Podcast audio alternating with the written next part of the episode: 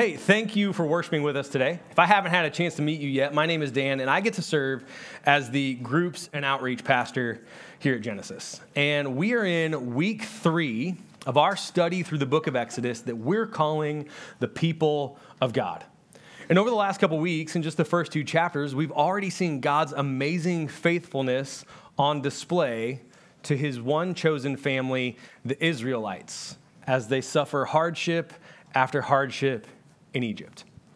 And today, as we get into chapter three, we're going to learn more about God's character, but we're also going to learn about God's desire to use imperfect people to accomplish his perfect plans. But if we look at Exodus as a whole, like if we step back and use like a wide angle lens on this, we realize that the story of Exodus is the story of how God chose to act to redeem and set apart one family for himself. And I think we would all agree family is really, really important, right? Like the family you're a part of helps to build, develop, and establish both your values and your identity. And let me use myself as an example. I grew up with two parents who were both public servants. My dad was a cop, and my mom was a teacher at my high school. And so this means that I got away with nothing as a teenager. Um, but at home, it meant that I saw regularly uh, displayed the importance of serving and helping out others. But if I expand that out to just my aunts and uncles and their professions, well, then I have to add five more teachers, one more cop, an FBI agent, three nurses, a firefighter, a doctor, and one uncle who was in sales. And so, as you can imagine, like, or as you hear, like, there's a lot of helping professions who are represented right there. And as you would imagine, most of our family get togethers were really, really safe. Except for that one time when the grill just burst into flames and the firefighter was nowhere around. It was amazing. It was an adventure to say the least. Um, but all that to say, the family that I grew up in, and just using myself as a case study here, has helped develop in me a high value in helping, serving, and even protecting others. But up to this point in the story, Moses didn't have this kind of stability. In fact, Pastor J.D. Greear says Exodus 3 opens with Moses as a pretty insecure man. And honestly, I think that's putting it a little lightly. Because if you remember his story, he grew up in Egypt and he had fled there 40 years before what we're about to read. And he'd been living as far away from Egypt as he possibly could, on the far side of the desert and that is the moment that God chose to introduce himself. So, beginning in chapter 3, verse 1, the author writes Now Moses was tending the flock of Jethro, his father in law, the priest of Midian, and he led the flock to the far side of the wilderness and came to Horeb, the mountain of God. There the angel of the Lord appeared to him in flames of fire from within a bush. Moses saw that the bush was on fire, it did not burn up. So Moses thought, I'll go over and see why this strange sight, why the bush doesn't burn up. And when the Lord saw that he had gone over to look, God called to him from within the bush, Moses, Moses. And Moses said, Here I am. Do not come any closer, God said. Take off your sandals, for the place where you're standing is holy ground. Then he said, I am the God of your father, the God of Abraham, the God of Isaac, and the God of Jacob. And at this, Moses hid his face because he was afraid to look at God. Now, if you've been around church for a while or any length of time, you've probably heard this story. And I'm going to be honest, there are loads and loads of layers to this story, and we're not going to get into all of them today. But there are a few things right off the bat that I think we need to pay attention to. And the first is that it was a fire that caught Moses' attention. And I think we can understand why, right? Like, there's something about fire that kind of draws us in. That's why so many of us love to sit around a fire pit with people we care about. It's why we love to sit around a campfire or a bonfire or anything like that when the weather is nice and cool. Not when it's like 13 degrees, but when it's nice and cool out. Because fire is mesmerizing, but it's also comforting. But it's also something that's dangerous all at the same time. That's why we tell our kids hey, don't play with fire. And it's throughout much of the Bible, fire is often used to represent God's holiness. And that's really fitting because God is mesmerizing because we don't quite we can't quite understand him. but he's comforting because he's so intimate with his followers. But at the same time, also like fire, he has to be taken seriously because of his holiness. And that's why God told Moses to stop and to take off his sandals, because the whole area where God had descended onto this mountain was holy. And I want to be clear like, there was nothing specifically special about that mountain before this day. Like it was just a normal mountain. And what made it holy is the fact that the God of the universe, the God of all creation, stepped into creation to meet Moses at this very moment. And that itself tells us something about God's character. It tells us that God is so holy, so different, and so set apart from creation that his presence naturally brings holiness. And in that holy setting, God does something very important for Moses because the next thing he says is to clarify Moses' identity as an Israelite. As we've already said, Moses has been living away from his hometown for 40 years. But think about his backstory for a second. He was a minority kid born into an oppressive setting. He ends up being raised in the home of those who are in power. And when he tried to intervene to save his own people, twice, uh, they ended up ridiculing him. Then his adopted family tried to kill him, which forced him to flee across a desert where he married into a nomadic desert tribe. And now he's taking care of someone else's sheep. You add all that up, and you get this guy, this 80 year old guy who's got to be loaded with insecurity and identity issues. An Old Testament professor, Dr. Carmen Imes, suggests that when God said to Moses, I am the God of your father, and then added the God of Abraham, the God of Isaac, and the God of Jacob, God was essentially saying to Moses, Look, Moses, you're not an Egyptian. You're not a Midianite. You're an Israelite. You're part of my chosen people. Moses, you are mine. And can you imagine how that must have felt to Moses to go from feeling like a man with no identity to someone whom God had chosen as his very own? And Moses' response to hearing that and seeing who God is is to hide his face because he found himself unexpectedly in the very presence of the one and only holy God. And look what God says next. I have seen the misery of my people in Egypt. I have heard them crying out because of their, because of their slave drivers, and I am concerned about their suffering. So I have come down to rescue them. And now the cry of the Israelites has reached me, and I have seen the way the Egyptians are oppressing them. So now go. I'm sending you to Pharaoh to bring my people, the Israelites, out of Egypt. And right after God cements Moses' identity as an Israelite, God confirms his own faithfulness to his people. You see, the Israelites had been in Egypt for about 400 years, and much of that time they had been oppressed and in slavery. To the point that there's no doubt that they wondered when or even if God would ever show up to rescue them. But I want you to I want to pay attention to the verbs that God used here. Because look, he says, I have seen, I have heard, and I am concerned. And this isn't anything new. Exodus chapter 2 ends with these very, with these very same verbs that God used to describe his awareness of what was going on. So clearly, God knew everything that was happening all along.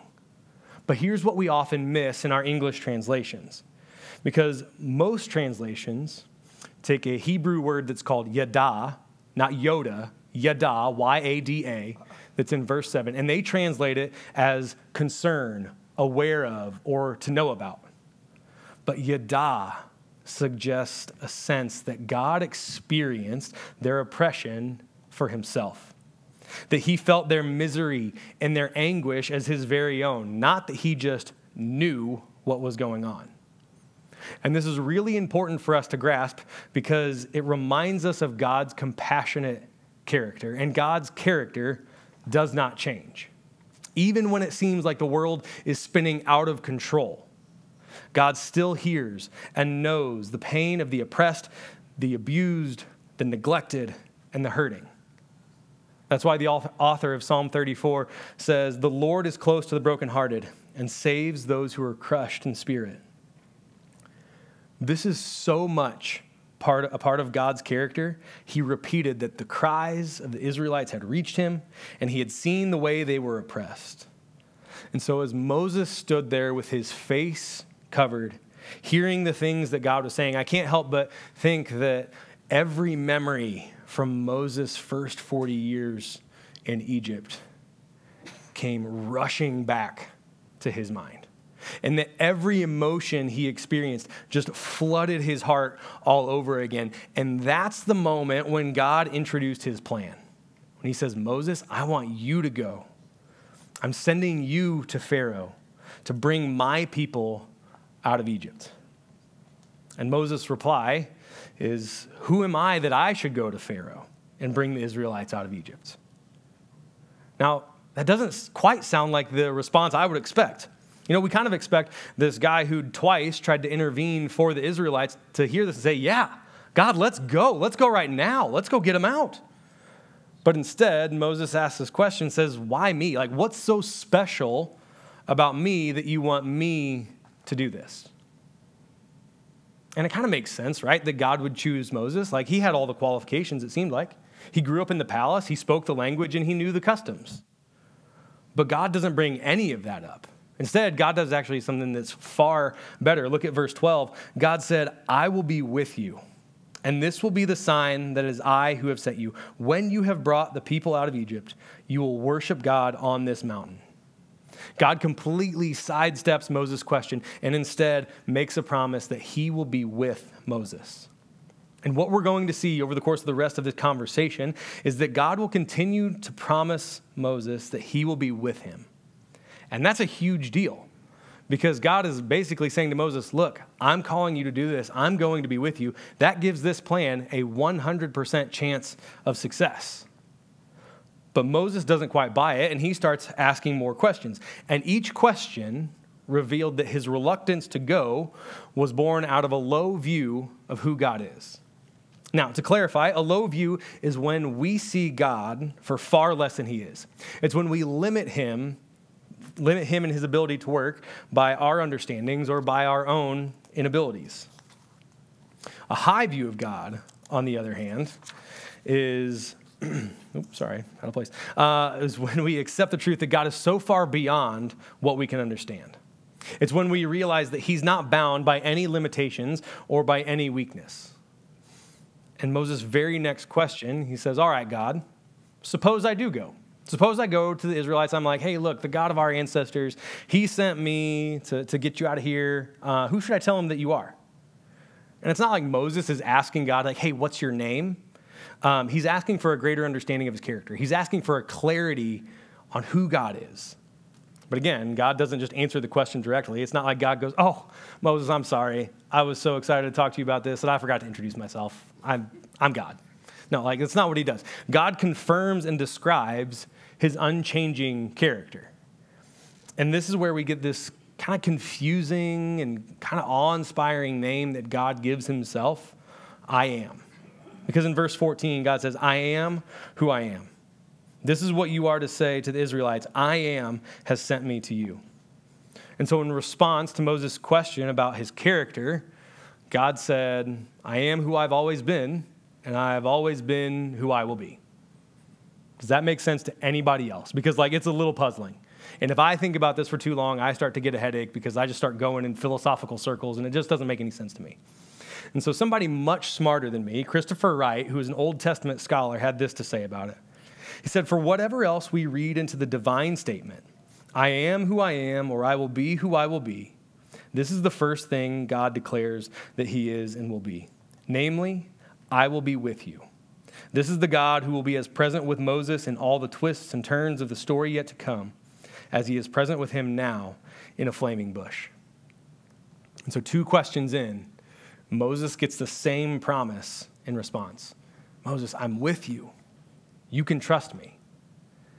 And even though Moses continues to press God, he starts asking, like, okay, well, what if they don't believe that you're the one who sent me?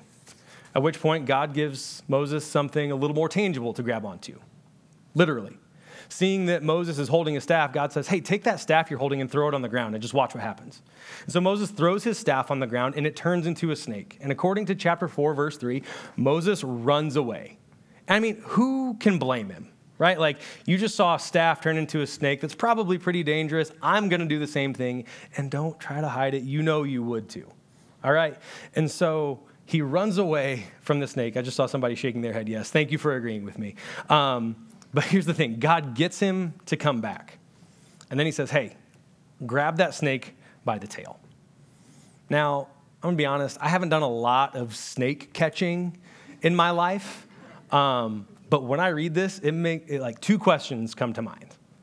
And the first one is like, at what point on a snake does it become its tail? Like, there's no clear distinction like there is on my dog, right? Like, it's is it head, body, tail? Is it head, neck, tail? Is it just head, then tail? Like, I need some kind of clarification on this. And the second question is like, why grab it by the tail? Because you know this thing's just gonna whip around and bite you. But the crazy thing is that Moses trusted God enough to reach out and grab this snake by the tail. And it seems like this is a moment in the story where it's starting to shift, and Moses is starting to trust God. That is until God says, hey, for another one of these signs, you're actually going to need to be in Egypt for it to happen. And at the thought of heading back to the country he fled 40 years before, Moses pulls out this excuse that he doesn't speak well. Now, loads of scholars and people and pastors think uh, lots of different things about what Moses actually meant. And honestly, we can't really know what he meant by that. But what we can tell from the text is that Moses was using his quote unquote inability to speak as an excuse to try to get out of going back to Egypt. Because this sounds kind of like a crazy dream, right? Like Moses just saw this staff that he's had, probably for years, get turned into a snake and then back into a staff, all while he's talking to this bush that's on fire, but, but not actually burning up it doesn't seem like it would be much of a stretch for God to help him speak well. And that's kind of what God says to him. Look at verse 11. The Lord said to him, Who gave human beings their mouths? Who makes them deaf or mute? Who gives them sight or makes them blind? Is it not I, the Lord? Now go, I will help you speak and teach you what to say. Now, it's pretty easy for us to read that with a, with a tone of frustration, especially if you're a parent right? Because this sounds like a conversation where you ask one of your kids to do something, you know, literally a thousand times, and they just don't do it. They come up with excuse after excuse. Oh, I forgot.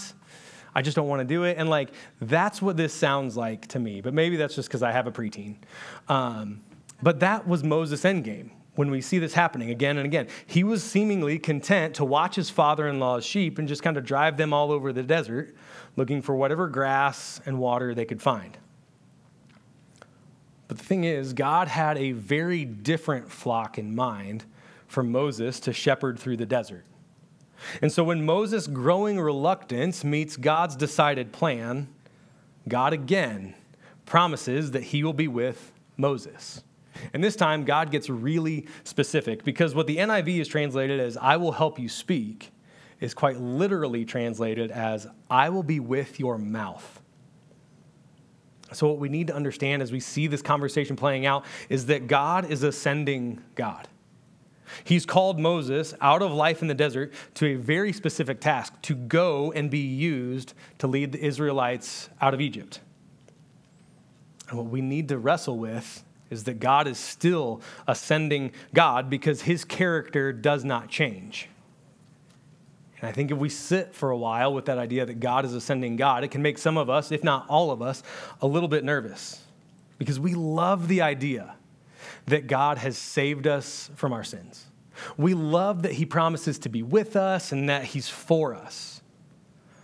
But the fact of the matter is, God has not saved us just so we can go to heaven when we die. God saves with an intent to send.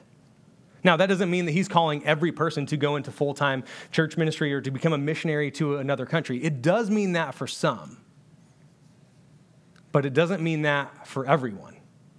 What it does mean for every follower is that you are called to reflect his character and to make disciples wherever he calls you or where he already has you. And that can seem a little daunting, right? To think about the fact that God wants to use me to show someone else who I may or may not already know what he's like, to disciple that person, to, to model Christ to that person.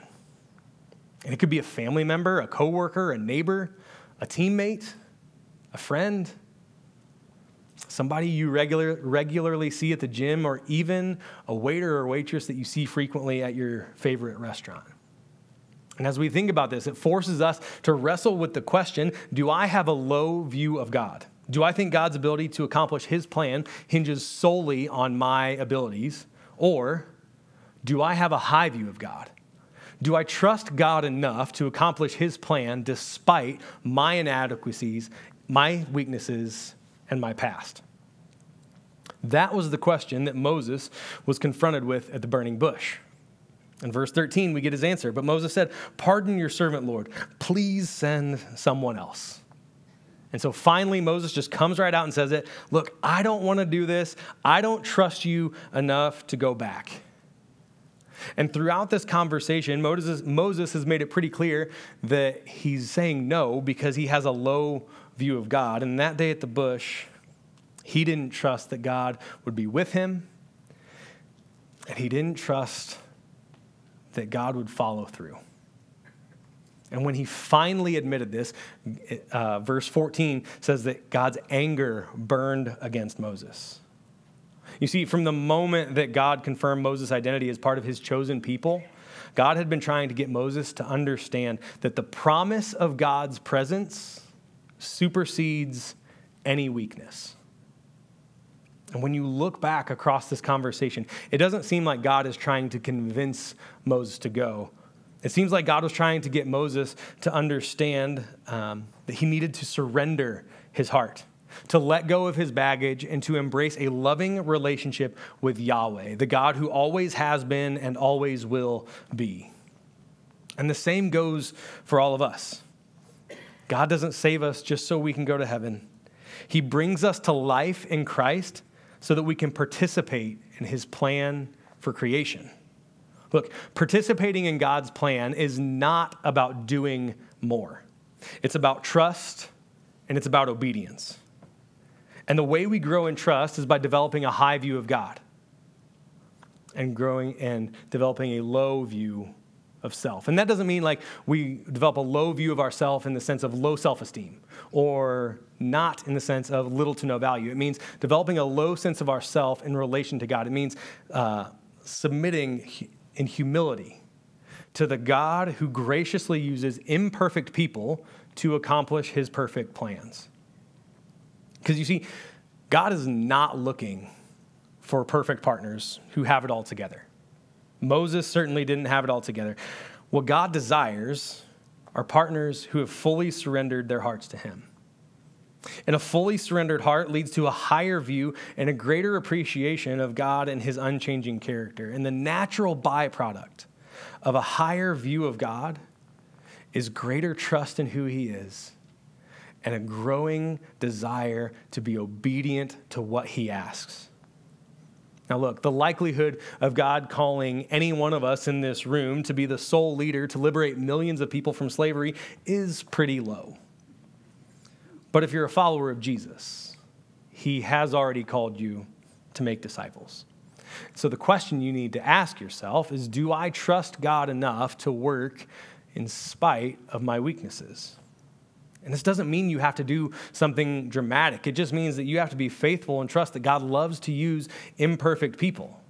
And if you and I will do that, we will see opportunities for God to work at every single turn. The size of the task isn't what matters. What matters is a surrendered heart plus the presence of God. And that's what led one student from this campus to start a Bible study for their teammates.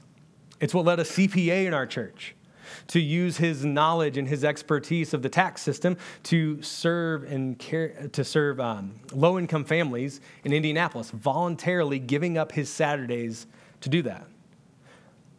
It's why some of you have decided to foster or adopt children. And it's why some of you have said yes to serving in Gen Kids, GSM, being a group leader, or in any other area of our church. Because anything done with a surrendered heart and God's presence will always bring him glory and will always be worth it.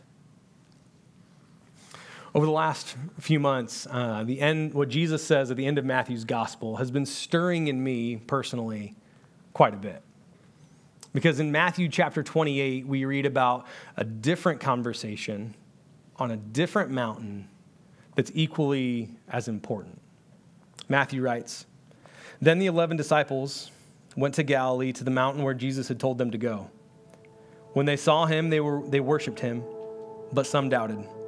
Then Jesus came to them and said, All authority in heaven and on earth has been given to me. Therefore, go and make disciples of all nations, baptizing them in the name of the Father, and of the Son, and of the Holy Spirit, and teaching them to obey everything I have commanded you.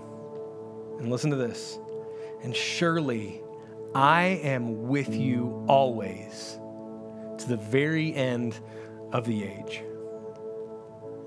At the burning bush, Moses stood on holy ground in God's presence, and he doubted God's ability to use him, and he questioned God's character to follow through on his promise. Matthew writes about another burning bush moment after Jesus' resurrection. Some of Jesus' disciples met him on a mountain that was also made holy by his presence, and they worshiped him there. But like Moses, some of them doubted. And Jesus finished his commission with the same words God said to Moses I am with you. But this time, this time he clarified the unending duration of that promise that God made to Moses. And that moment with Jesus was not just for those who stood there, it was for all who would come to find life in Christ and to trust Him enough to participate in His plan for His creation. And the same God that promised Moses he would walk with him into Egypt has promised that he will walk with each and every one of us. And that promise is forever complete through the presence of the Holy Spirit living in every follower of Jesus who has surrendered their heart to God. I don't know what's kind of stirring in you right now. Maybe as we've talked about this, there's a there's a, a name or a face that's kind of come to mind, or maybe you're sitting there asking, God, I don't know how you could use me. I can be honest with you for just a second, um, I'm a little off script here. Um, this was never my plan. Never once did it was being a pastor my plan. I had something entirely different in mind. But 23 years ago, when I was 16, God showed up and said, Hey, that's a great plan for someone else. This is what I want you to do. It's a moment that is forever burned in my mind. And he reminds me of it frequently when I start asking the same question that Moses asked Why me? Why am I so special? Why are you asking me to do this thing that seems so hard? Because when he calls you, it doesn't mean it's going to be easy. It doesn't mean you're going to get it right every single time. But if you'll say, God, here I am, and here's my heart, He's made it clear that His promise is that He will be with you now and for all of eternity. And if we can live that way, we will certainly find the abundant life that Jesus has promised. A life of seeing Him on the move, a life experiencing the Holy Spirit flowing through us to bring God glory, to reflect His character into creation. Will you pray with me? Faithful God, Yahweh, God who is always has been, always will be, who will not change.